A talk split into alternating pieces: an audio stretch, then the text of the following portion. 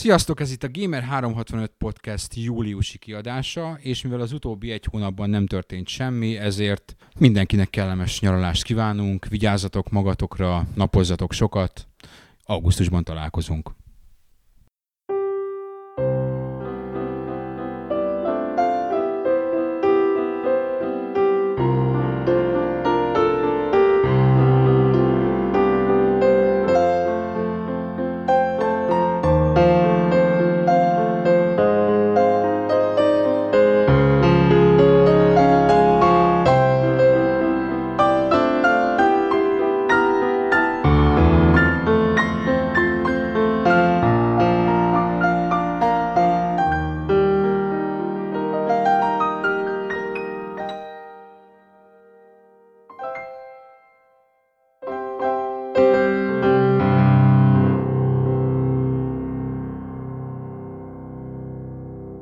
Vagy talán annyira mégsem, mert azért ennyivel nem tudjuk le a júliusi podcastet, bár kétségtelen, hogy nem történt semmi.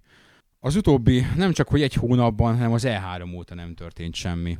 Szépen az E3 után beütött a szokásos nyári uborka szezon, amikor játék is, is alig van, illetve hír is alig van aki még ebben a nyári melegben is internetet, illetve konkrétan Gamer 365-öt olvas, az láthatja, hogy furcsa plegykák és olyan videók kerülnek ki az oldalra, amit egyébként októberben valószínűleg nem közölnénk le, amikor van más. De hát ez a nyár szépsége.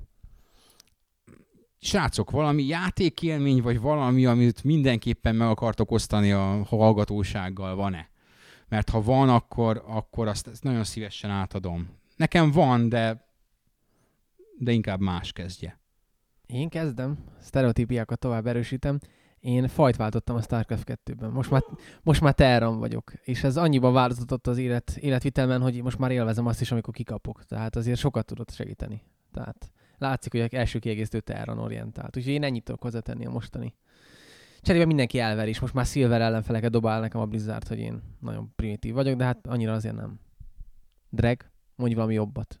Hát én jobbat biztos nem fogok mondani, mert kicsi negatív játékélményeim voltak mostanában, amit pont meséltem is itt a srácoknak nemrég, volt ugye ez a nagy akciózás, amiben megvettem én is a Lost Odyssey-t, ami eddig kimaradt, mert úgy voltam vele, hogy igazán nem akartam rászenni ezt az időt egy RPG-re, mint amit rá kell, mert, mert nem nagyon volt rá fölösleg. Most így nyáron bepróbáltam, és hát megmondom őszintén, még az első lemez leges legvégéig sem jutottam el, mert úgy voltam az egésszel, hogy, hogy nekem ez nincsen türelmem, mert semmi olyat nem láttam egész egyszerűen a játékban, ami túlmutatna azon, amit mondjuk tegyük fel egy Final Fantasy 10-ben láttam.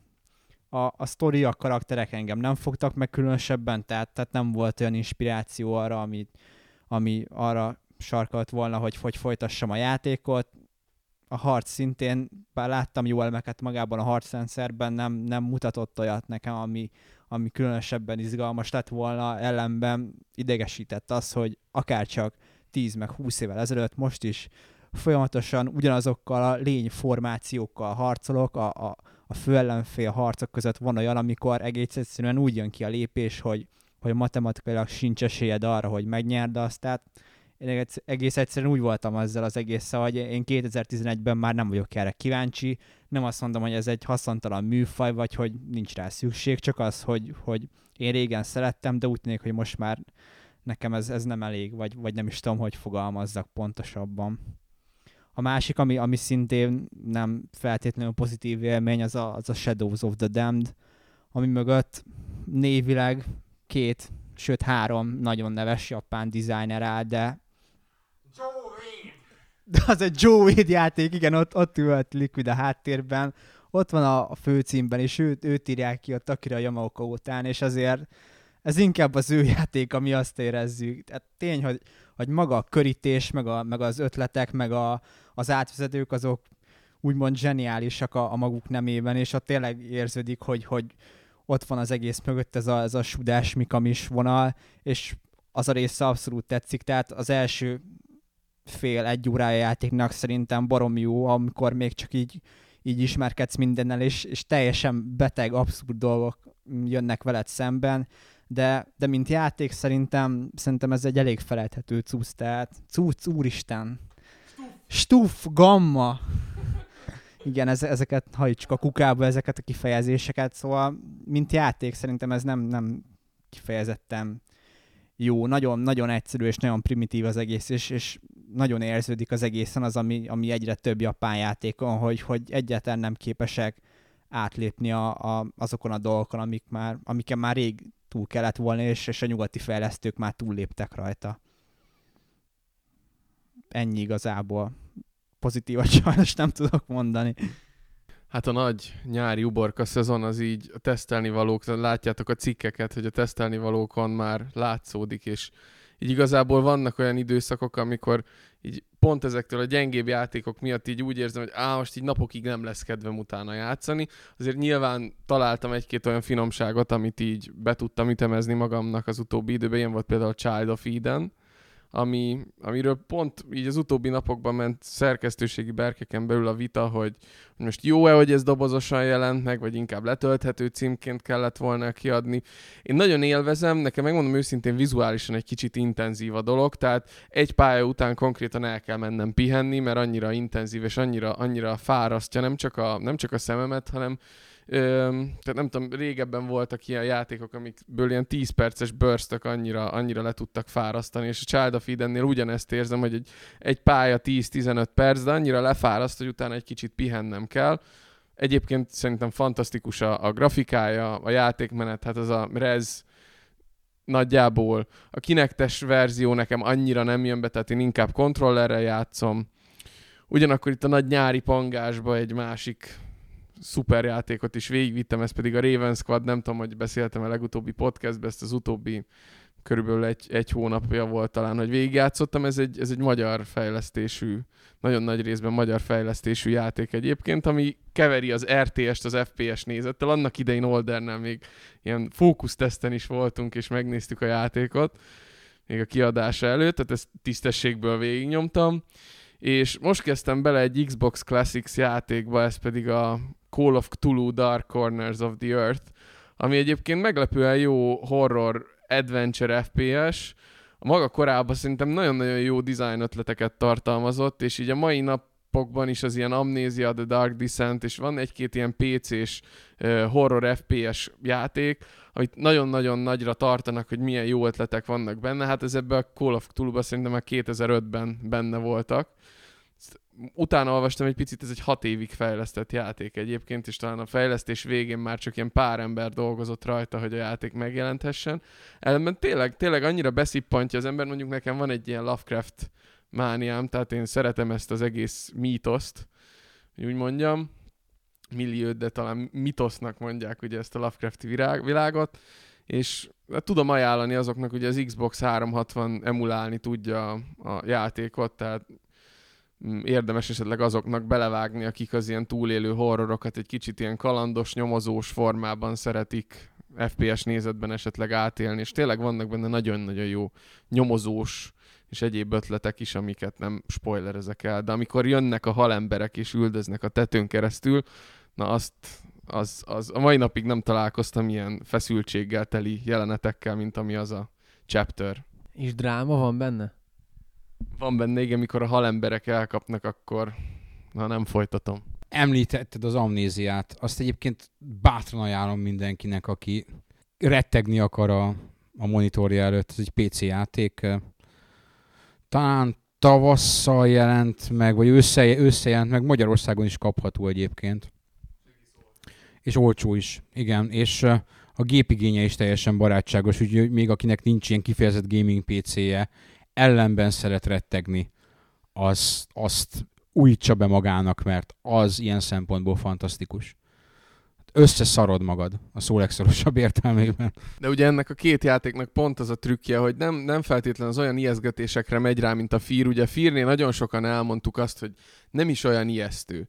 Na most ezek a játékok abban ijesztőek, hogy gyakran az ellenfelekkel nem tudsz mit kezdeni, csak menekülni és bujkálni tudsz előlük, és szerintem ennél nagyobb feszültséget nehezen tudok elképzelni egy ilyen horrorisztikus közegben, amikor nem tudsz az ellenfélre visszatámadni, védekezni sem nagyon tudsz, az egyetlen védekezés az, hogyha elmenekülsz, vagy elfutsz, vagy elrejtőzöl, és az amnézia is sok esetben erre épít, és a tuluba is nagyon jól meg vannak ezek oldva, és mind a kettőben van például az az effekt, hogyha az ellenfelet sokáig nézed, akkor így a karaktered elkezd megőrülni, lassabban megy, imbolyog, a látása behomályosodik, és ezek olyan effektek, ami így az átélést annyira elősegítik, hogy tényleg így kevés az a horror játék, ahol ezt a rettegést így vissza tudják adni. Erről nekem mindig a Resident Evil 3 jut eszembe, ahol Nemezis üldözött téged, és ugye ha megölted egyszer, akkor utána 20 másodpercen belül felkelt, akkor utána ha megint megölted, akkor 40 másodperc, és közben hogy ott volt a puzzle is. Nekem annyira még nem féltem játékban, annyira nem voltam ideges, haver mellettem ült, és nézett, hogy ez, ez, nem, ez nem ijesztő játék. Én megmondom, mi a fasz, men, rohanok, menekülök, mindjárt elkap. Meg hogyha nem nyomtál meg egyszerre minden négy gombot, amikor elkapott, akkor megölt, instakill. És nem mindig sikerült nekem, akkor nem tudom, valami gond volt a Dreamcast joy de mindegy. Szóval itt totál K.O. volt. És az az igazi. Csak ugye az ilyen regenerátor jellegű ellenfeleknél ott van az, hogy van fegyvered. Ezekben meg, ezekben meg gyakran még csak lő, kevés a lőszer. Nyilván, ha éppen a tuluba is mondjuk megkapod a revolvert, akkor kevés a lőszered.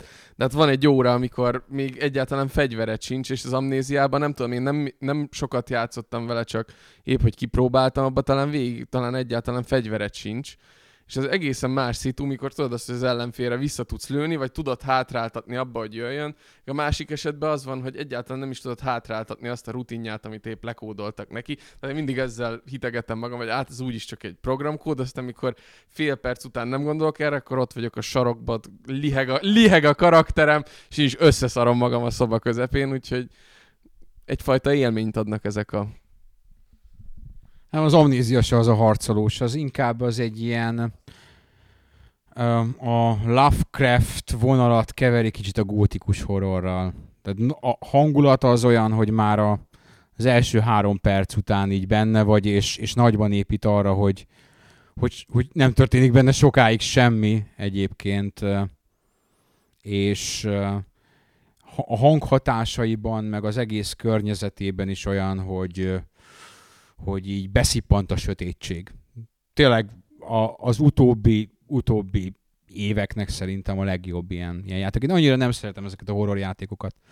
Tehát, de ebben van egy olyan egyedi hangulat, meg egy olyan egyedi vonzerő, sötét vonzerő, ami, ami a tényleg, aki kedveli, azt próbálja ki, és még akkor se riadjon meg tőle, illetve a megvásárlásától, hogyha egyébként nem PC játékos, mert mert nem, nem igényel nagy gépet. Grafikailag sem, hát a, a Cthulhu sem, még a PC-s verzió, ami szebben néz ki egyébként, mint az Xboxos, az sem egy nagy vasszizdasz, ez sem egy nagy vasszizdasz grafikailag, de, de pont annyi benne van, amennyi kell. No, magam részéről, um, hogy az érdekeset mondjam, az egy darab érdekeset, volt ez a Steam Sale, aki ha, ha PC játékos vagy, akkor valószínűleg tudtál róla, ez a Summer Campnek hívták azt hiszem most az ideit. Iszonyatos, kegyetlen leárazások voltak. Ilyenkor szokott az ember 30 játékot vásárolni 10 euróért, hát nem is 10 euróért, de tényleg hát kevés pénzért, ilyen 75-80, meg 90 száz. Voltak két-három eurós viszonylag nagy nevű játékok. Most ezen vett tem, illetve többes számban mondom, mert a Vegával, Nagyszakál Ferivel együtt vettük a Frozen Synapse nevezetű játékot, amit azért vettünk ketten, mert az csak kettes csomagban lehet kapni, ez az üzleti modell. Megveszed az egy játékot, és azért kettő darab jár, és a másikat azt elajándékoztatod a felesleges példányt.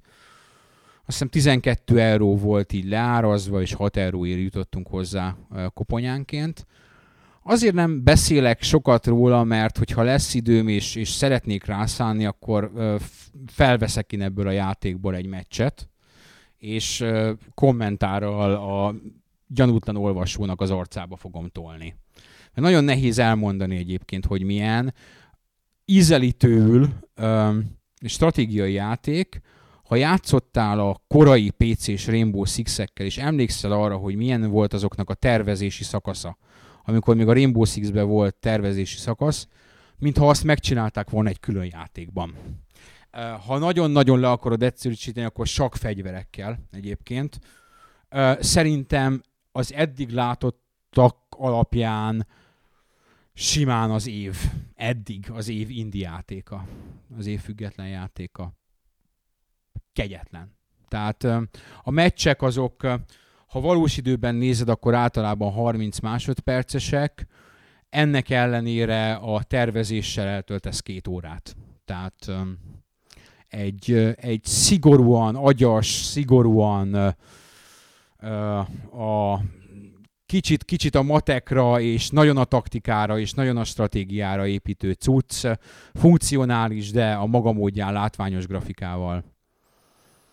Ajánlani tudom, és, és fogok belőle csinálni valamit, vagy cikket, de inkább videót, mert na, tényleg nagyon nehéz leírni, hogy, hogy mi az pontosan. Ellenben, ha a videó megmutatod, megmutatsz egy meccset, én is egyébként úgy egy külföldi fórumon hype megnéztem róla a YouTube-on egy meccs videót kommentárral, és, és vásároltam. Ennyi volt, és, és azóta is remekül szórakozom vele. Egy csomó minden mással játszottam, újra végigjátszottam konzolon például a Kenen Lynch 2-t, amiről most jobb a véleményem, mint egy, mint a, egy éve, vagy több mint egy éve a megjelenésekor volt. Több mint egy, nem, nem, ez tavalyi játék volt. Annyi, annyira, tavaly, augusztus, igen, egy, kb. egy éves. Akkor PC-n kaptunk tesztpéldányt belőle, és akkor nekem több problémám is volt vele. Most már úgy, hogy tudom, tudtam, hogy mire számít, csak most sokkal jobban élveztem a konzolos verziót. Szólhattál volna, hogy tolott konzolom, mert nálam ott van egy példány, és kóbban is végignyomhattuk volna. Én is pont így ott van a backlogban, második, harmadik játék, amit tervezek mivel a játék végigjátszás, hogy kb. 5 óra. Hogy, hogy a, a hard fokozaton azt nem tudom, de norm, normál, egyébként nem könnyű játék. Normálon egyedül már vannak húzó szituációk. Hardon és soha nem játszottam állítólag ott kifejezetten durva. Benne vagyok. Abszolút egy, egy közös, közös kóp végigjátszásban és tudom, hogy te is hiszen az achievementek, amiket gyűjtögetsz, az, ez azért is jár achievement, és egyébként amúgy is viszonylag jól adja az achievementeket, úgyhogy ilyen szempontból jó jársz vele. A, az egy, a továbbra is az a bajom vele, aki játszott mind a kettővel tudja, hogy, hogy nincs jól összekapcsolva a két része, nincs logikus kapcsolata az elsőnek a szuper sötét befejezései, egy, egyik befejezéséből sem következik az, hogy a második rész ben mit lát, mit, mit játszol és mit látsz, vagy mi történik azokkal a karakterekkel. Ellenben az a jó kis nihil hangulat azért benne van. Benne van. Ritkán látsz játékban megkínzott embereket pucéran az esőben Shanghai utcáin üvöltve lövöldözni. Tehát ezt, ez azért meg kell hagyni neki, hogy, hogy vannak benne egyedi pillanatok, és ez az úgymond YouTube-os grafika, ezek a rángatózások, meg pixeleződés, ez nagyon jól illik hozzá, és, és az első ilyen szempontból egy fokkal jobban tetszett, az igazi út a pokolba, út a, a semmibe volt. Ez is kicsit olyan, de ez inkább egy nagyon nihilista ilyen gangster történet, de annak, annak jó. Annak jó, úgyhogy ez a játék, ami egy évvel a megjelenése után jobban tetszik, mint, mint Anó tetszett. És hát majd kóba. Kóba biztos jobb egyébként, mint singlebe. Kóba minden jobb. Hát akkor ennyit a játékélményekről, urak, úgy látom, hogy nagyon senkinek nincs más. Tényleg a, a megjelenések, amik most vannak, meg voltak, hát azok nem, nem azok a játékok, amiről súlyos élménybeszámolókat kéne tartani. Már összefolynak ezek a filmes játékok. Egy pár hónapja beszéltünk arról, hogy valaki csinálhatna egyszer ezekből jót, és néha sikerül jót, vagy majdnem jót csinálni. Hát e a 2011 nyara nem a, a jó. A Captain Amerikát még nem láttuk, az összes több, meg a, konkrétan még a Harry Pottert se láttuk. Már amikor ti ezt hallgatjátok, már szerintem biztos, hogy láttuk mind a kettőt, sőt már lehet, hogy írtunk is róla. De a Harry Potter az ugyanolyannak tűnik, mint az előző, ami ultra fos ilyen Gears of War gamma volt, tessék, kimondtam. Na, az tényleg gamma, szerintem be, bevezethetjük ezt, hogy ami szar, az a gamma. És ugyanolyannak tűnt, a Captain America meg az, A Sega egyébként? A Captain America Sega? Akkor szar valószínűleg. A film sem tűnik annyira. Bár én, én, Olden gonoszan néz rám, Olden nem tudom, én, én valószínűleg én, én pont most realizáltam, hogy én, én megöregedtem az a baj, hogy most már minden akciófilm ilyen ezekről a szuperhős csávókról szól. Én már olyat szeretnék, ami, amiben nem, nem tud fölugrani a falra, meg a, nem pisálja el az ufókat, meg, meg nem köp tüzet, meg nem pörög lassítva a levegőbe, hanem ha megütik, akkor vérzik. Ezért kell újra nézni a Tropic Thunder-t újra és újra és újra. Tehát ezek a filmek, ezek nekem nagyon tetszenek, főleg azért, mert az a Marvelnek, a, ez csak ilyen kis megjegyzés, szerintem a Marvelnek, a, meg a DC Comicsnak is az a nagy nagy problémája, hogy ezeket a szuperhősöket sokkal többen ismerik, mint ahogyan a képregényt veszik. Tehát én nézem a képregény eladási listákat, ilyen 100-200 ezer példányal van az aktuális top általában, és két hetente. Akkor, és az, a Amerika kapitány nevét csak több millióan ismerik. Ha most ez, tehát ez egy jó lehetőség szerintem, és mégis jó, jó, jobb az, hogy van egy-két ilyen film is, még akkor is, ha most nagy divat lesz, én nagyon várom az Avengers-t mert a Joss Whedon rendezi, aki a Buffy-val és az angel nekem már bizonyított bármit megnézek, amit ő lerakott, meg a Dr. Horrible csinálta, egyszerűen hihetetlen, meg hát nektek Firefly gondolom. Úgyhogy egy, egy, egy God, meg X-Men képregényt futtatott már, sőt az Astonishing X-Men által sokan ővele ismerték meg az X-Men-t, és szerintem az Avengers film ezért lesz nagyon jó. Ami meg Amerika kapitány benne van, tehát jó lesz. Szerintem ez kezd kifulladni. Így, így én, én viszont a, a bizarr szórakozásom az a, filmes bevételi listáknak a böngészése, a box office, box office mojónak a rendszeres olvasója vagyok, sőt a, volt ez a filmes tőz, de már sajnos elfelejtettem, talán HSX volt, ahol így részvényeket lehetett vásárolni, virtuális részvényeket, és a, az amerikai bevételi listára alapozott, és és én az Avatarról ott annyi virtuális pénzt csináltam, hogy úgy döntöttem, hogy annál nagyobb sikerem soha nem lesz, mint a... Az összes pénzemet feltettem az Avatarra, mindent. Tehát nem tudom, hogy ki hogyan emlékszik rá, és ezt most el fogunk menni egy másik irányba, de nem baj, mert nagyon videójátékos témánk nincsen. Csak ezek a hülyességek, amik ilyen plegyka szinten felmerültek, ezekről majd fogunk beszélni. Az Xbox 720-ról, meg erről a...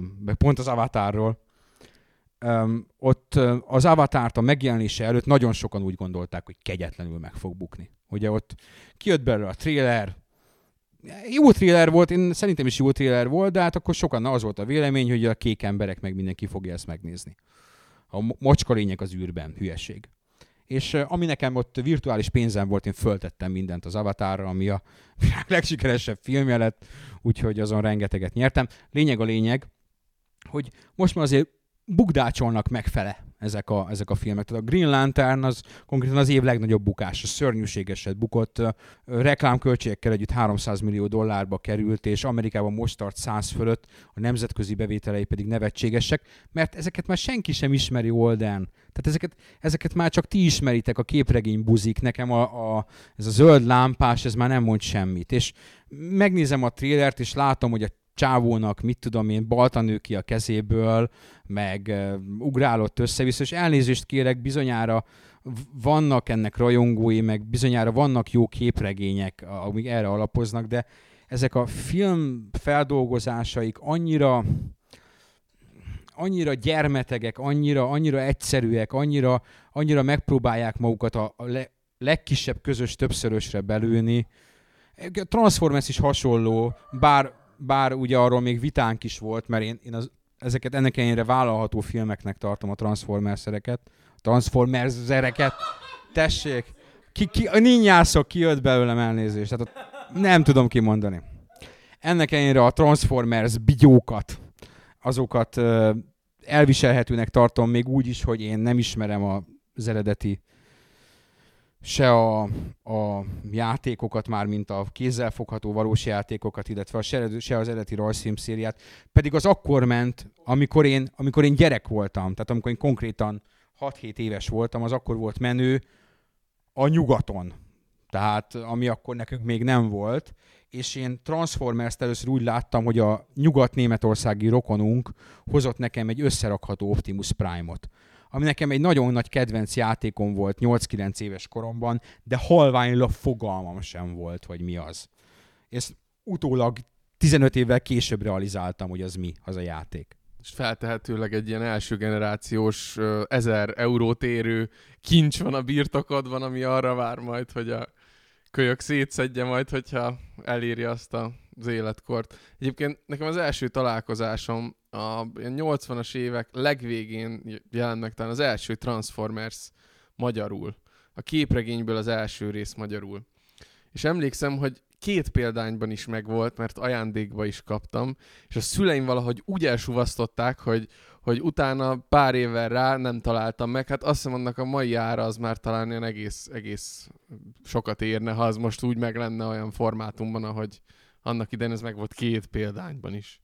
Ne is fájtsd a szívemet, mert nekem az összes ilyen képregény megvolt, a X-Men, X-Men meg a Csodálatos Pókember, a Marvel közös számok, meg Sp- uh, Spider-Man, nem, mi volt még? Uh, Superman volt, Batman volt, imádtam azokat, és, so- és nem tudom, hogy hol vannak, és nem tudom elkezdeni, valamikor a rokonok úgy döntöttek, ezt most kidobjuk.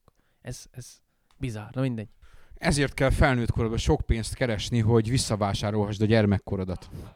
Szó legszorosabb értelemben így van. Én, én pár éve, eh, hát nem azt mondom, hogy iszonyatos pénzekért, de hát eh, viszonylag jó pénzért vettem teljes évfolyam alfákat. Aki a korombeli, annak az alfa mond valamit, aki nálam fiatalan, fiatalabb jelentősen, annak kevésbé. Ez egy olyan újság volt szerintem egyébként a magyar ifjú, ifjúságot megcélzó lapkiadásnak az abszolút a csúcsa. Ami tudományos ismeretterjesztés, ö, egy kis irodalom, két darab jellemzően francia képregényel összecsatolva, megvetted a képregényért, és a közöttük lévő oldalakat is elolvastad, és ott megtudhattál a, az űrhajózástól kezdve a biológián át. Sok olyan, hát nem túlságosan bonyolult, de gyerekeknek célzott dolgot. Magyarán az, hogy abszolút hasznos volt. Ott futott egyébként az Asterix, és ott futott az akkor Villámville-nek ö, hívott, utána már talpra esett Tom, meg sok néven megjelent Lucky Luke. Zseniális fordítás. Sajnos a fordító nevét elfelejtettem. Zseniális fordításban. Mai napig idézhető dumákkal. Na, én ezeket vásároltam meg évfolyamonként viszonylag súlyos pénzekért, hogy ezek nekem meglegyenek, mert az eredeti eredeti példányok, ugye a lomtalanítások, meg a padlásürítések, meg a hasonló manőverek során eltűntek. Úgyhogy ezért össze kell szedni, és szépen visszavásárolod a gyerekkorodat darabokban. Er- erre való a felnőttkor. No, de Transformers. Mackonak nagyon nem tetszett a Transformers harmadik része. Egy, egy részben igazat adok neked. Egy részben igazat adok neked, ezek rendkívül buta filmek. Uh, rendkívül buta filmek a, a lehető legegyszerűbb ösztönökre hatnak. Premier plánba bemutatott női seggek, a korábbi filmekben Megan Fox, most pedig blablabla, akárki, aki ugye fehér nemű modellből lett úgymond színésznő. Tehát a legelső, egyik legelső beállítás az a hölgynek a feneke 3D-ben, amint ott egy lépcső megy fel. Én, aki túlságosan nem fűzök elvárásokat az ilyen filmekhez, kizárólag azért ülök be ezekre, hogy nagy robotokat lássak aprítani, és a többit elviselem. Is, beismerem, hogy borzalmas. Egyébként a minden más. Az a probléma, hogy ugye vannak ezek a tipikus, hát mondjuk ezek a Michael Bay jellegű filmek, ahol csim-bum, verekednek, lő, robban, meghal a félvilág, aztán a kis szerencsétlen loser megmenti a másik felét. Egy csomó ilyen filmet láttunk már buta jelenetekkel. De basszus, ez a Transformers, ez így kijöttünk, és így gondolkoztam rajta, hogy írok ró- róla egy ilyen spoileres blogposztot, hogy 30 másodpercenként milyen orbitális fasságokat tolnak az ember arcába, amitől így ki, legszívesebben kikaparnád a szemet. Tehát ez már az a szint, amit szerintem nincs lejjebb, vagy jó, ilyet mindig kimondjuk, hogy nincs lejjebb, de tényleg itt úgy éreztem, hogy ettől hülyébbnek nem nézhetik az embert. Vannak tényleg ezek a katasztrófa filmek, de úgy van, ami szórakoztat, van, ami tudod, hogy buta, erre is úgy jössz be, hogy ez egy buta film lesz, de, de nem feltételeztem, hogy ennyire. Érted, megy a, mennek a kocsik a város romjain keresztül, és bevágják a Linkin Park számot, ami úgy kezdődik, hogy Devastation in the akár micsoda, és a dalszöveg az leírja azt, amit látsz. Következő snit, tovább megy az autó, kisgyerekek, az egész filmben nem látsz kisgyerekeket, de az elpusztult városból kifutnak a kisgyerekek az útra. A következő jelenetben robotok verekednek, majd egy három másodperces snit lassított felvétel, ahogy a csaj feláll, majd a robotok ismét verekednek. A csaj az mi a túrót keresett ott? És akkor a logikai bakikról, nem tudom, hogy így történetbeli spoilereket lehet-e már így, tehát most spoilerezni fogunk, tekerjetek, mit tudom 20, 20 másodpercet, oda hozzák a Cybertront, hogy az emberek építsék újra a Cybertron, mi mert az emberek ilyen nagy fémhasábokat fognak cipelni, tehát ekkora fasságokat már én ezer éve nem láttam filmben. Én akármikor ilyen kritikát hallok bármilyen videójátékról, filmről, könyvről, vagy zenéről, vagy bármiről, azt mondani, hogy túl okos vagy, Mackó. Túl okos vagy ehhez. Most ez nem osztás. Ha ezen a ponton vagy, hogy képes vagy egy nyári szórakozásnak szánt filmen ilyen dolgokon fennakadni, ami valószínűleg az emberek 90%-a nem is veszi észre, vagy nem akar észrevenni, akkor nem menj be ezekre a filmekre, mert egyszerűen nem kapsz már belőlük semmit. És ez sajnos nem erre az egy film lesz jellemző, hanem mindegyikre. De nem érted, én szeretem a szuperhős filmeket, szeretem az agyatlan szórakozást, de szóval ez már így, így annyira, annyira egyszerű, meg annyira... Kapcsolt ki az agyadat arra, arra az időszakra. Tényleg nem, de nem tudok mit mondani erre, mert, mert ismerem ezt az érzést, meg én láttam, látok embereket a egyik fő hobbiát úgy leszidni, hogy közben igazából még játsza, meg csinálja, és mégis. Tehát ez, ebbe be lehet menni, be lehet betegedni abba, hogy nem élvezed ezeket a dolgokat, még akkor is a primitívek. Tehát ez szerintem nem egy jó dolog. Másik példa, a kettőt szokták, még a Transformers kettőt szokták így kb. sokan a világ legszarabb filmjeként emlegetni ilyen szempontból. Én megmondom őszintén, szerintem ezek a fasságok ebben még rosszabbak voltak. De a Transformers 2-nek a logó robot heréitől is ostobább fasságok voltak ebbe a filmbe, de mindegy. Tehát ez, a, ez az én véleményem. Jó, részt egyetértek. Tehát, amit korábban is mondtam neked, hogy én a mehákért megyek. Jelenleg a nagyköltségvetésű filmgyártás, legyen az amerikai vagy bármilyen, kizárólag ezt az egyetlen óriás robotos sorozatot kínálja. Ez olyan, mintha szereted a hamburgert, és csak, csak McDonald's sajtburger van. És sajnálom, nézd, én, én sokkal jobban szeretnék egy HBO-ra gyártott, nagy költségvetésű Neon Genesis Evangelion feldolgozást, élő szereplőset akár, azért HBO-ra gyártott, mert szerintem azt egy, egy filmben nem lehet megcsinálni. Én nagyon szívesen megnézném, nagy költségvetésű, sok százmillió dollárból. Soha nem fog elkészülni mert hogy nincs olyan fizetőképes kereslet, aki egy NGE élőszereplős sorozatot bárhol is eltartana a, a nézőszámával. Úgyhogy ameddig nem csinálnak jobbat, vagy én ki nem képzem magam filmrendezőnek, nem szerzek valahonnan 300 millió dollárt, nézd, semmi sem lehetetlen. Úgyhogy nézd, tehát ez, ez mindig, nagyon kevesen adják ezt meg nekem. Tehát az előbb említett Avatar, ugye? Amit szintén lehet támadni, hogy egyszerűcske, történetecske, meg ez, meg az, meg amaz, de amikor a lezuhanó, nem tudom milyen hajóból kiúrik a csávó a mehával, akkor én beszartam, behugyoztam, és valószínűleg a gatyámba is élveztem. Ez van, ez a Jizz in my pants. Be kéne vágni a Jizz in my pants mondatot a Lonely Island számból, de én ezért járok Transformers filmekre. És most is végig szenvedtem, végig szenvedtem azt a kettő és fél órát, és felháborító, hogy ez a film kettő és fél órás egyébként, mert, mert másfél órásnak kéne lennie maximum.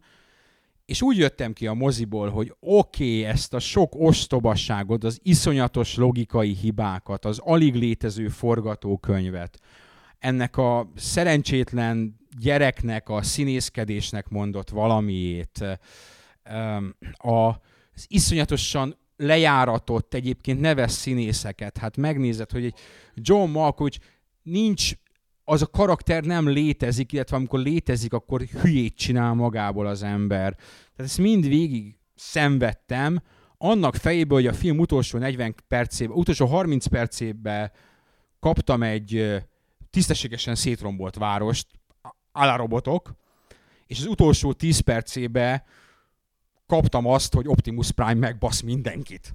Ami így van, és azt én azt mondtam, hogy jó, oké, rendben van, majd ha valaki csinál belőle egy olyan feneditet, amiben csak a csaj segge van benne, illetve csak az Optimus Prime megbasz mindenkit rész, ami 21 perc a két és fél órából, akkor azt a magamévá teszem, és az lesz számomra a Transformers 3. Sajnálom, hogy az egész film nem ilyen, de nem ilyen.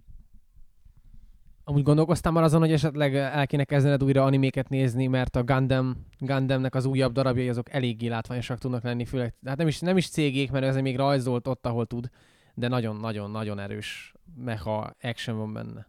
Tehát ez érdemes lenne. De, de hát a, a baj az ugye ilyenkor az időhiány mindig, hogy így 26 részt végig kell nézni, Transformers meg ugye azért hiába két és fél óra azért megvan két és fél óra alatt, ami nekem inkább a nagyobb bajom volt vele az, hogy beharangozták, hogy hú, hát ez az Avatar óta a legjobb 3D. Nem. Az elején a Cybertronos csata az jó 3D volt, de a végére, mintha szinte meg is szűnt, már nem láttam. A, lehet, hogy a Michael Bay-nek ez a mindenhol akció, minden egyszerre dől le, és a helikopterek basznak a háttérben, a naplementében. És, és a tépázott amerikai zászló uh, leng, de ugyanakkor azt mondom, hogy, hogy figyelj, hiába ez, ez hatásos. Ez hatásos. Én nagyon sajnálom egyébként, hogy persze kisország Magyarország, hogy nem csinálnak Magyarországon olyan filmet, ami, amiben lobog a, tépázott magyar zászló. Az emberekbe ez el, előhozna egy olyan, és ez nem valami magyarkodás, vagy nem valami. Hidd el, ez, ez, ez hat, az emberekre hat ez bizonyítottan hat. A Top Gun után jelent, az amerikai hadsereg toborzó irodákat húzott fel a mozi mellett. És nem azt mondom, hogy nekünk most fegyverkeznünk kéne, vagy hogy, hogy toboroznunk kéne, de ez valamit ott hozzáadna az embereknek a kis, kis nemzet tudatocskájához, hogy látná, hogy a, a magyar katona meg elpusztítja az élieneket, tessék. És el is értünk a, el is, el is értünk, el is értünk arról, amiről már nem fogok beszélni, hogy az egri csillagokat újra kéne írni és forgatni alien invázióval, de, de, de szükség, szükség lenne, szükség lenne, hidd el, egy ilyen, egy ilyen lépésre, amikor mindenki büszke lehetne a, arra, hogy a magyar fasza gyerek Battle Budapest, csak nem, ez szar, az a Battle Los Angeles a szar. Mi, mi jobb filmet, mi jobb Battle Budapestet csinálnánk és, és lehet, hogy ha nem is nekünk, de akik értenek ehhez, lesz rá lehetőségük, és kicsit a videójátékos témához most ezzel vissza is kanyarodunk. Mi is kitettük ez a, sajnos a címére már nem emlékszem a Half-Life rajongói filmnek, ami, ki, ami kim volt. Meg kell nézni, nem azt mondom, hogy ez egy profi alkotás, de ahhoz képest, hogy gyaníthatóan null költségvetésből rajongói film, nézzétek meg, döbbenetesen jó. Tele van actionnel, Half-Life-os hangulat, és, és szuper dolgokat csinálnak, és én ezt, ezt hiányolom, hogy valaki, valaki csinálja meg ezt tisztességesen végre, uh, akár filmben is. Ha már Half-Life.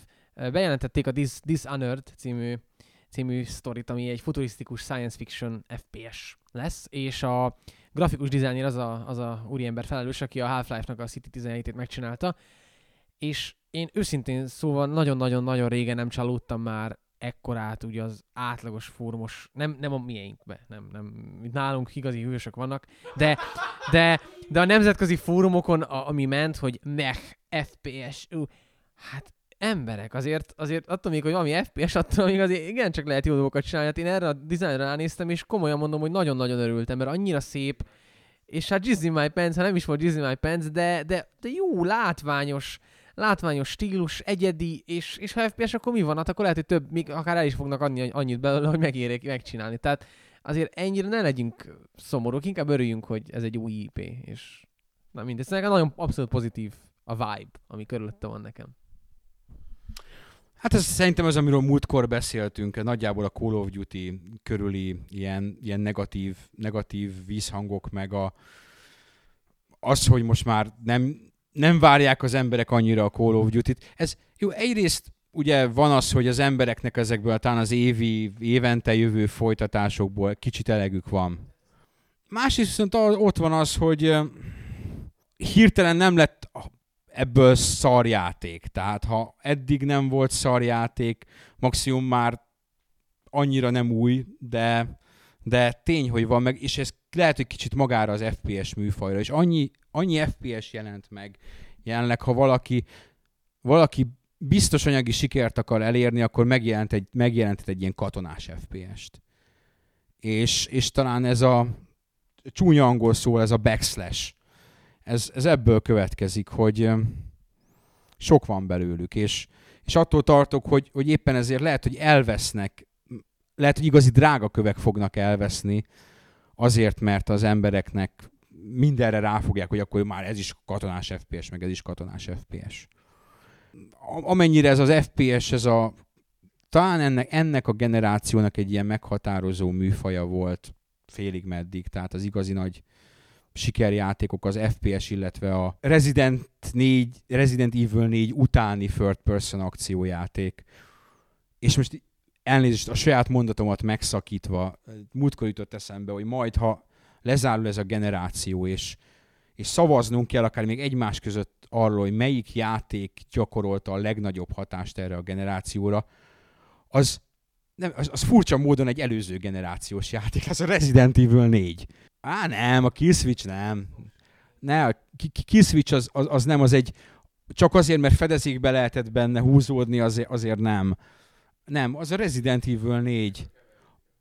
Nem, a Resident Evil 4-nek a, a dizájnja, az, hogy hogyan kezeli a kamerát, az, hogy hogyan van felépítve, az, hogy az ellenfelek hogyan jönnek, az, az egész játék a mai napig azt koppintja mindenki. Szinte mindenki a Resident Evil 4-et koppintja. Jó, nem feltétlenül abban a környezetben, meg nem, nem azzal a főhőssel, meg nem azzal a dinamikával, de szerintem ezt még, még az epikesek is be, bevallották és bevallják, hogy a Resident Evil 4 például, ha már a Gearsről beszélünk, ami a generáció meghatározó third person skiffy akciójátéka, amit aztán a egy másik vonalon, a Tomb Raiderrel keverve létrejött az Uncharted, ami a másik meghatározó, aminek a, a gyümölcseit úgymond most látjuk, most kezdik el másolni az Uncharted-nek a, a megoldásait.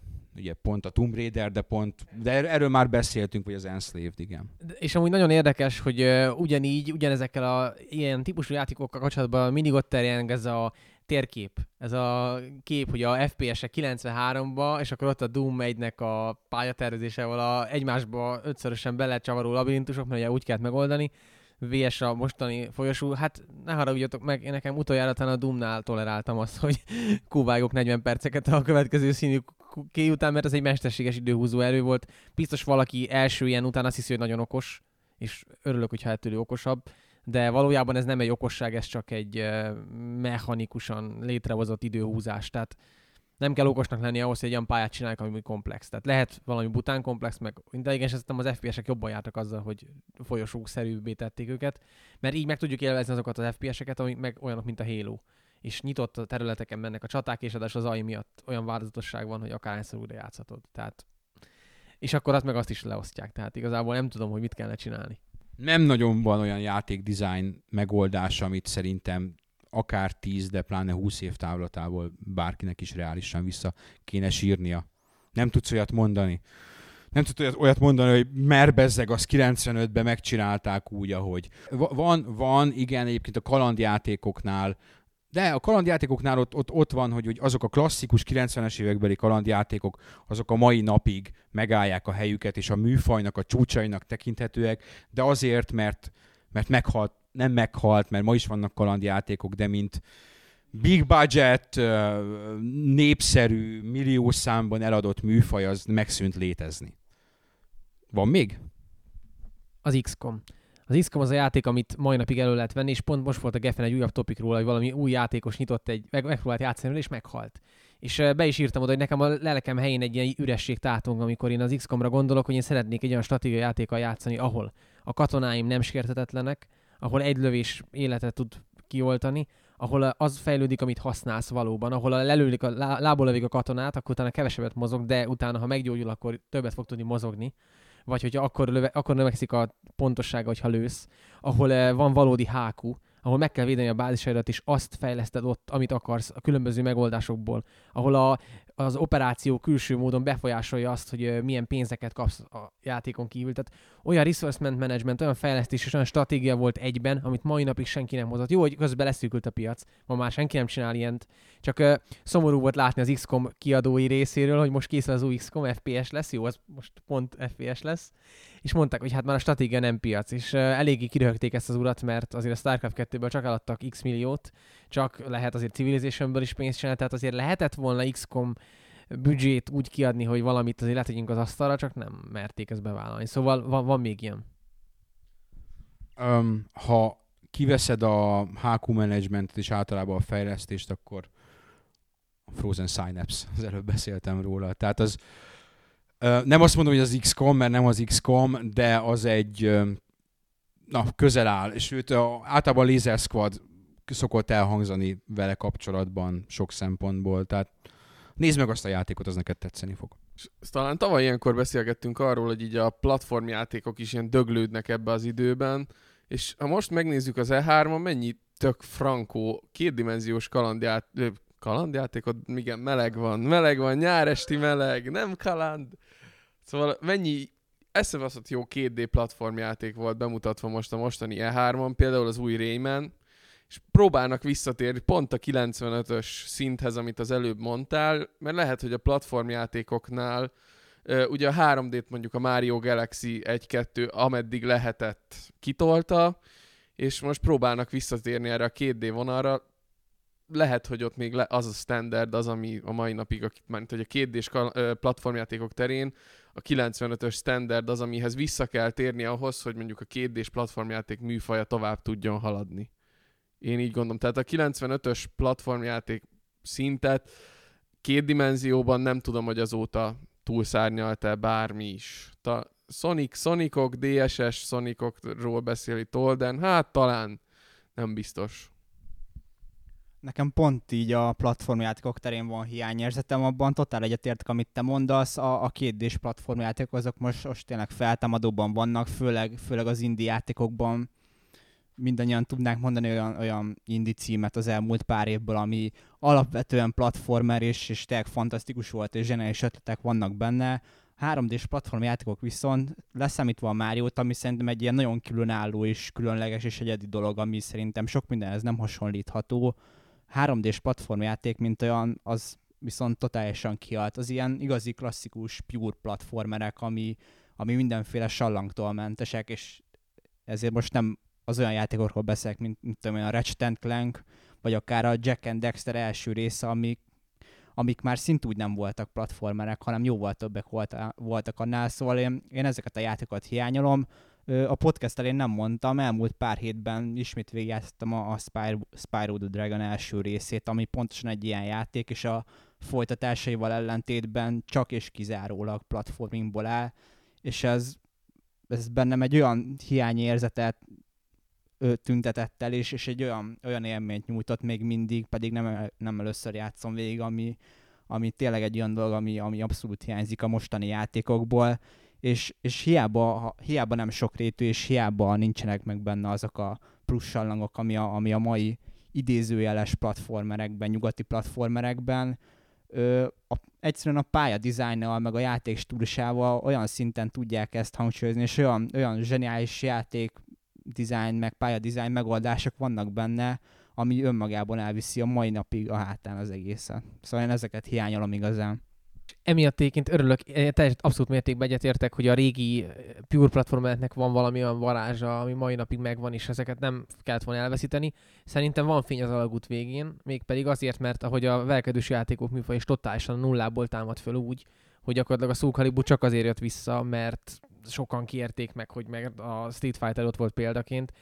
Azt tudom mondani, hogy a platformjátékoknál, amikor azt mondták a Naughty Dognál, Naughty Dognál hogy a Jack-kel még szeretnének foglalkozni, nagyon remélem, hogy nem a fegyvervonalra térnek vissza, hanem a Jack 1-re, mert ott lehet, hogy volt más sallang is, de annyira jó, élvezetes volt ott, főleg azért, mert ott trükköztek a kamerával. Én mai napig emlékszem, hogy a kamera fókusza az annyira meg tudta változtatni azt, hogy ugrándozunk, hogy ez egy na, nagyszerű élmény volt. Szóval van még potenciál a platform bizniszben, és abszolút várom én is, hogy miket csinálnak.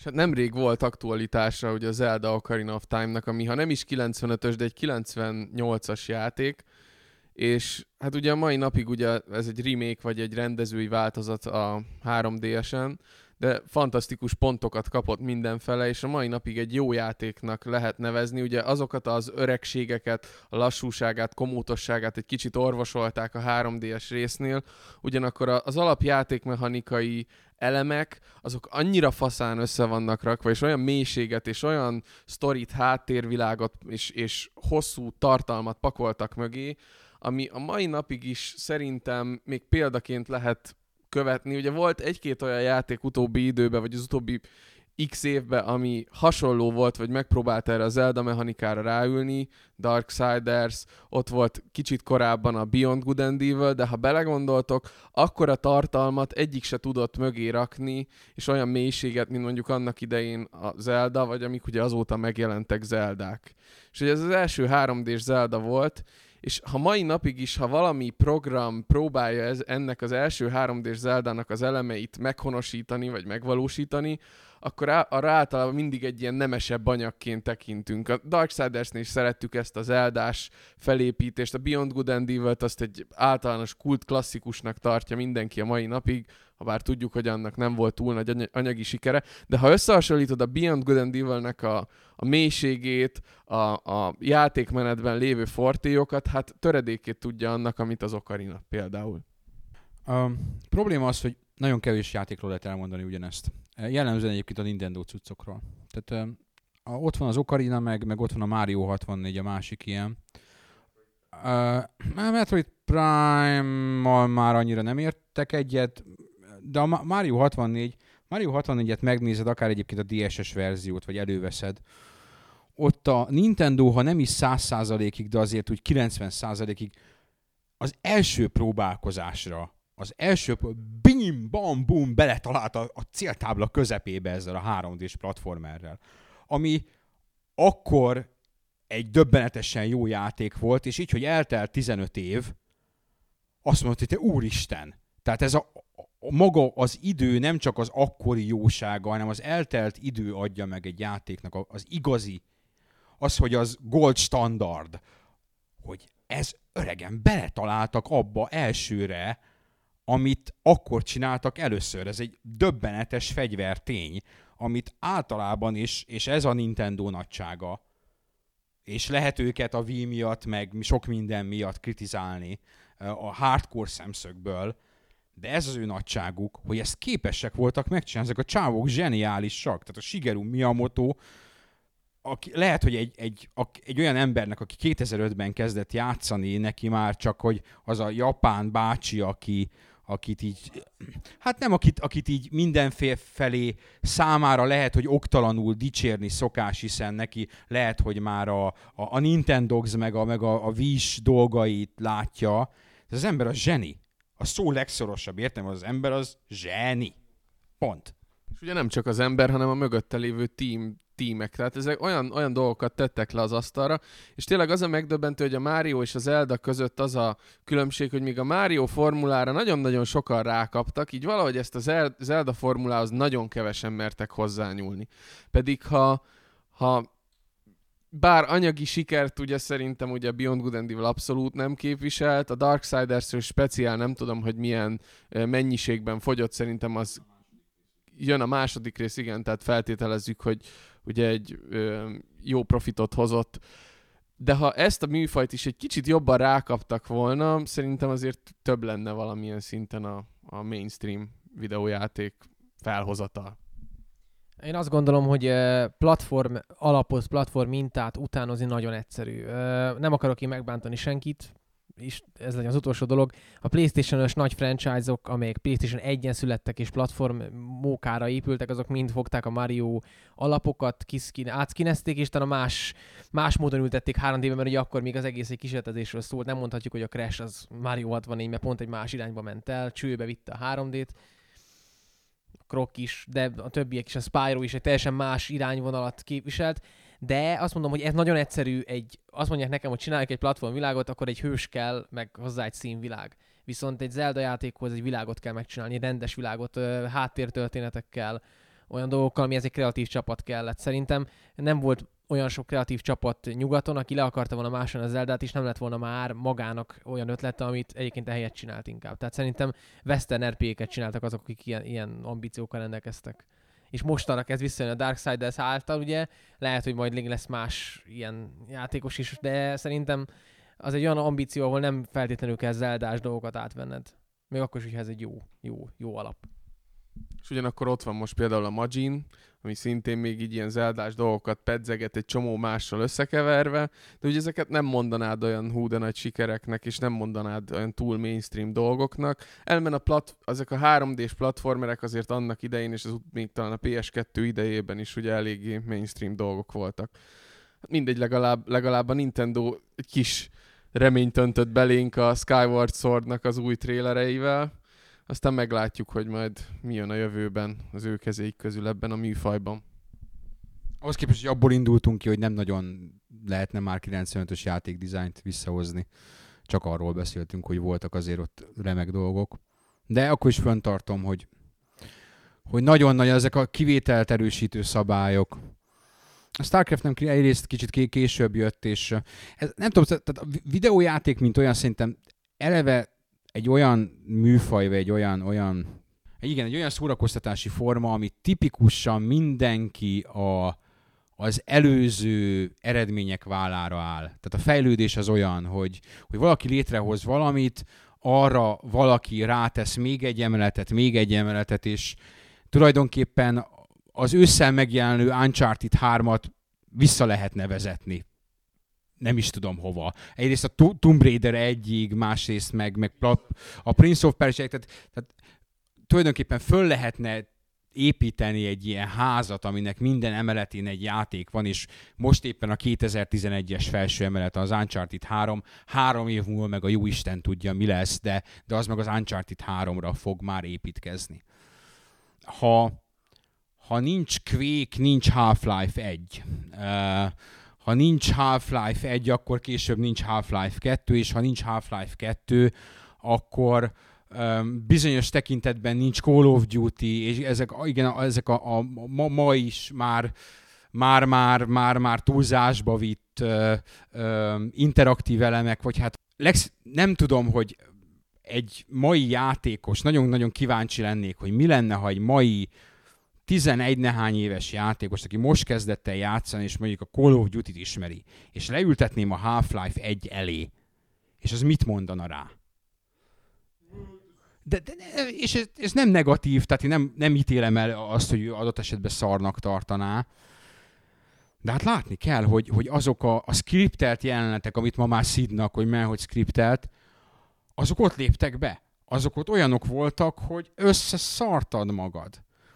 És nagyon nehéz megmagyarázni például annak a játékosnak, aki a Duke Nukem Forever-rel találkozott most, hogy ennek az előzménye, a Duke Nukem 3D az igenis egy, egy újító, és nagyon fasza, és iszonyatosan friss, és, és minden olyan, ami a Duke Nukem Forever nem játék volt, és hogy ennek igenis van létjogosultsága annak, hogy, hogy sok ember köztük én is abszolút csalódásként éltem meg, holott tudta, hogy valószínűleg nem lesz ez most már így jó. Hogy, hogy ilyen lett a Duke Nukem Forever. Tehát ne, nehéz ügy. Nehéz ügy. Ez, ez a Star Wars probléma, elnézést, Walden, mindjárt, mindjárt szót kapsz. A Star Wars probléma, kíváncsi lennék arra, hogy valaki, aki nem látta az eredeti Star Wars filmeket, és a klasszikus trilógiát, és végignézi úgy most ezt az egész Star Wars-t, hogy időrendi sorrendben, tehát a Phantom menace kezdi, és a Jedi visszatérrel fejezi be, annak milyen? Az úgy milyen? És ezt kedves hallgató, talán bizonyára nálamnál jó, jó pár fiatalabb olvasónk van, valaki nézte ez így, és az úgy milyen? Bennem ez egy nagy kérdés. Milyen a klasszikus trilógia úgy megnézve, hogy előtte időrendi sorrendben láttad a, a prikveleket? És kicsit, kicsit videójátékba is visszanyúlva, mi, milyen, milyen a Call of Duty után Half-Life 1-et játszani a, a Modern Warfare 2 után, vagy, vagy inkább a Modern Warfare 1, mert ugye az a klasszikus, az a Call of Duty, ennek a generációnak a Call of Duty a Modern Warfare 1. Milyen utána a Half-Life? Milyen, milyen érzés az? Fel kell vennünk egy 11 éves munkatársat, és kegyetlenül le kell tesztelnünk, hogy, hogy mi, mi, mi, mit érezhet az az ember, aki most kapja kész, ez, most kapja az eredeti okarinát. Ezért jó egyébként a 3DS kiadás, hogy készhez kapja azt a nagyon jó játékot.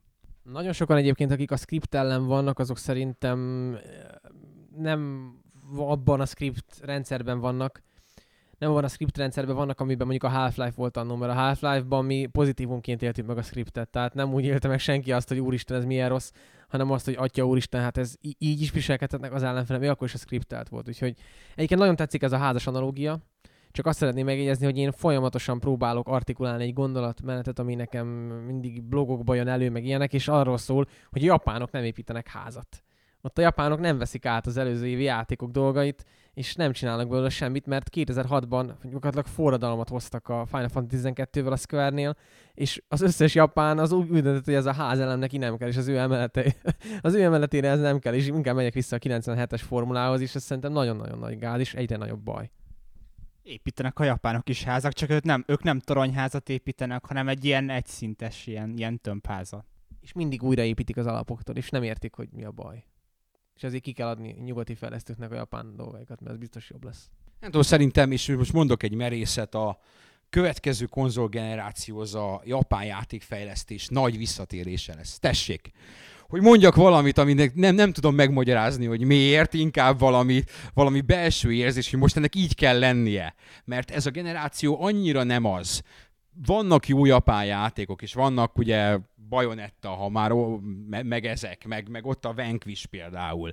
Hát, és ott az első Lost Planet. De az első Lost Planet a maga idejében maga idejében, maga idejében, és, és lehet mondani jó japán játékokat, meg olyan japán játékokat, amit, amit élveztünk, és ami nálam mindig azt csapódik le, hogy elsősorban azért élvezem őket, mert az art design, meg, meg a körítés kurva jó. Maga a, az alapjáték azért az annyira rettenetesen nem mondható újítónak. Jó, a bajonetta, de engem az a stílus annyira hidegen hagy, hogy 10 percet játszottam vele, megdöbbentem, hogy atya úristen, ez ennél őrültebb dolog nincs, hogy az elején, amikor ugrál a... Mivel én ilyen játékokkal nem játszom, itt le is zárult örökre a bajonettás élményem, sajnálom.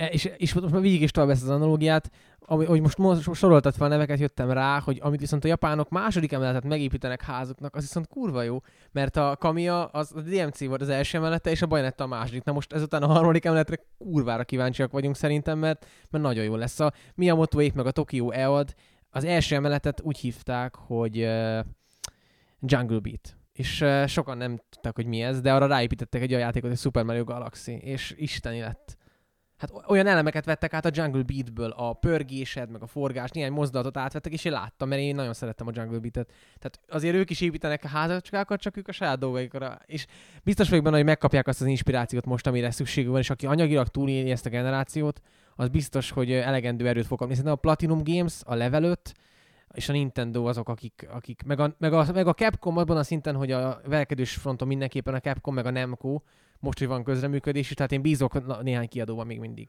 Meg a Square Enix-ben is bizonyos szinten a túlélik, akkor lesz ott jó. Rádöbbennek, hogy lesz Indie, meg XBL-ás vonal, akkor lesz ott jó.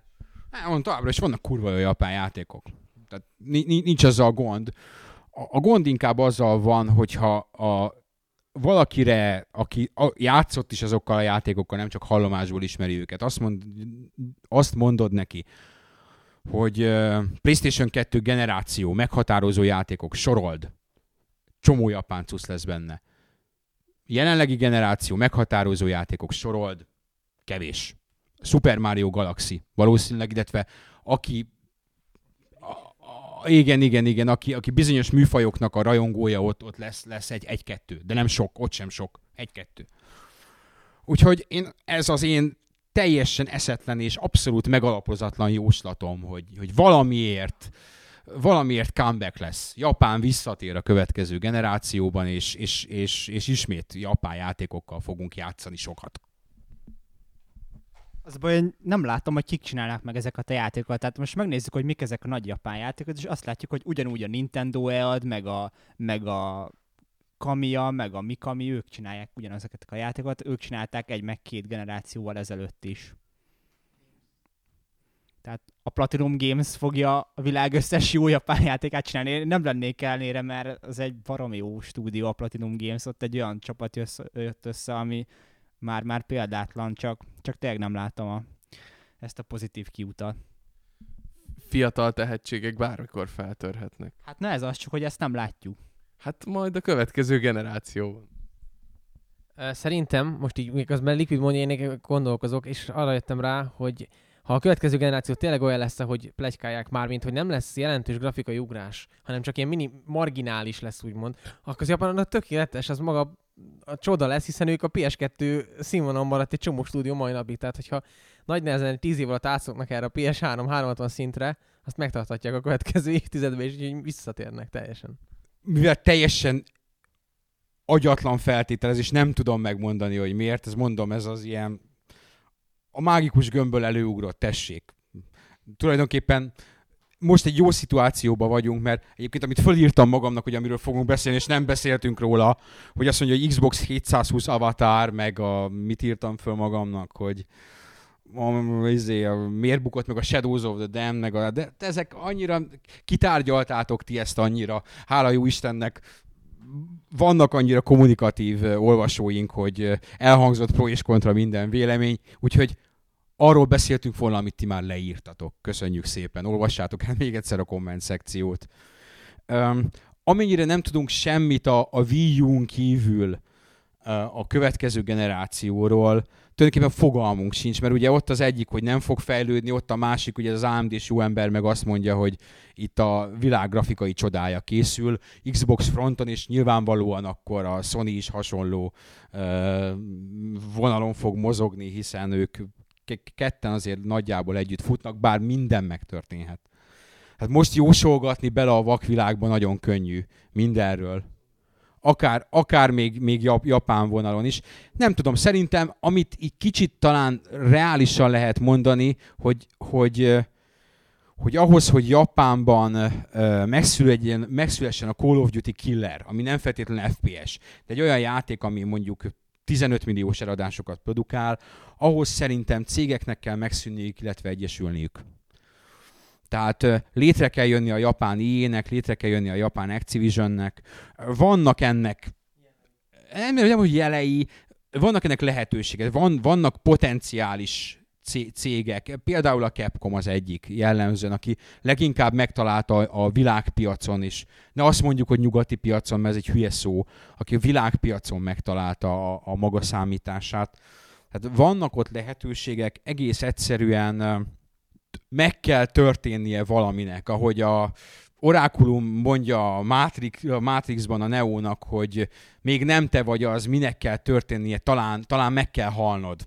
Nem tudom, talán, talán ott valakinek, val, valaminek meg kell halnia és újjá kell születnie ahhoz, hogy, hogy ismét az előző generációs szerepében tündököljön a, a japán játékipar. Nem tudom. Én, én, én akik, akiket nagyon nagyon-nagyon valószínűnek tartom azt, hogy vagy gondjaik lesznek, vagy lehet, hogy nagy baj lesz ez a Square Enix.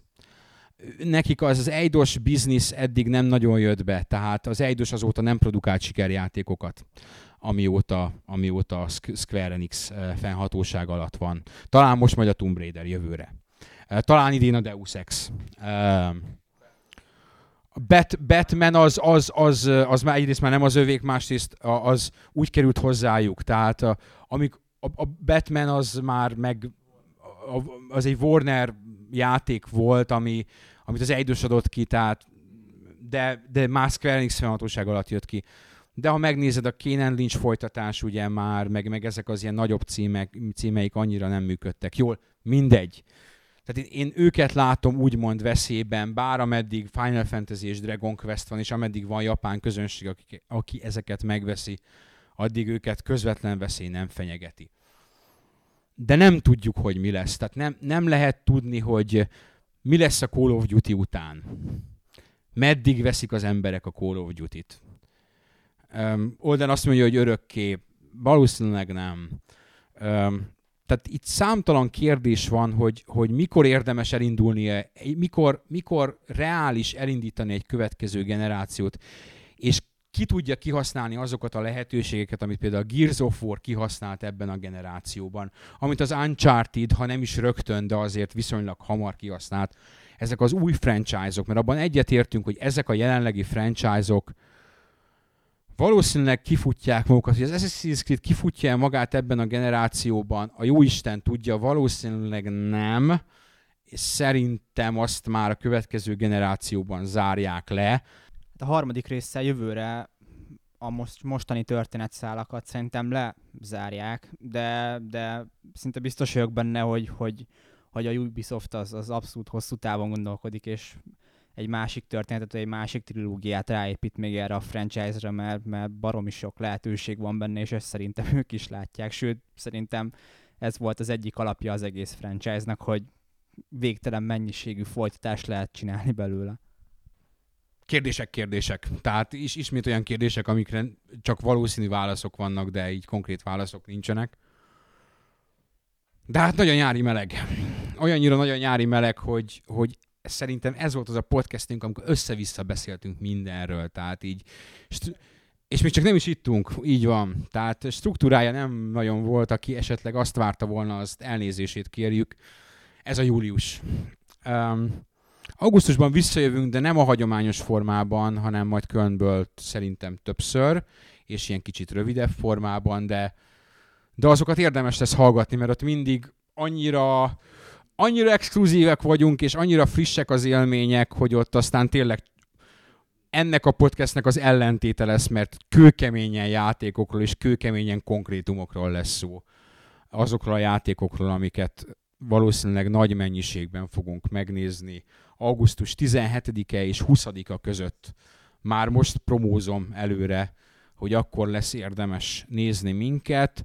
Plusz lesz egy bejelentésünk, amit nem tudom, hogy túl leszünk-e már rajta akkor, amikor ezt halljátok. Ha igen, akkor, akkor már tudjátok, ha pedig nem, akkor, akkor az meglepetés lesz, de amit még nem lövök el tessék, hogy egy kicsit misztérium lesz a, le, le, le, legyen a végére. Egy cliffhangerrel záruljon ez a dolog. Ez egy olyan dolog, amit még idén, idén, nem is idén, hanem egészen közeljövőben meg fog valósulni. De erről fogunk majd beszélni, sőt lehet, hogy ennek kapcsán majd ilyen külön podcast epizód is lesz.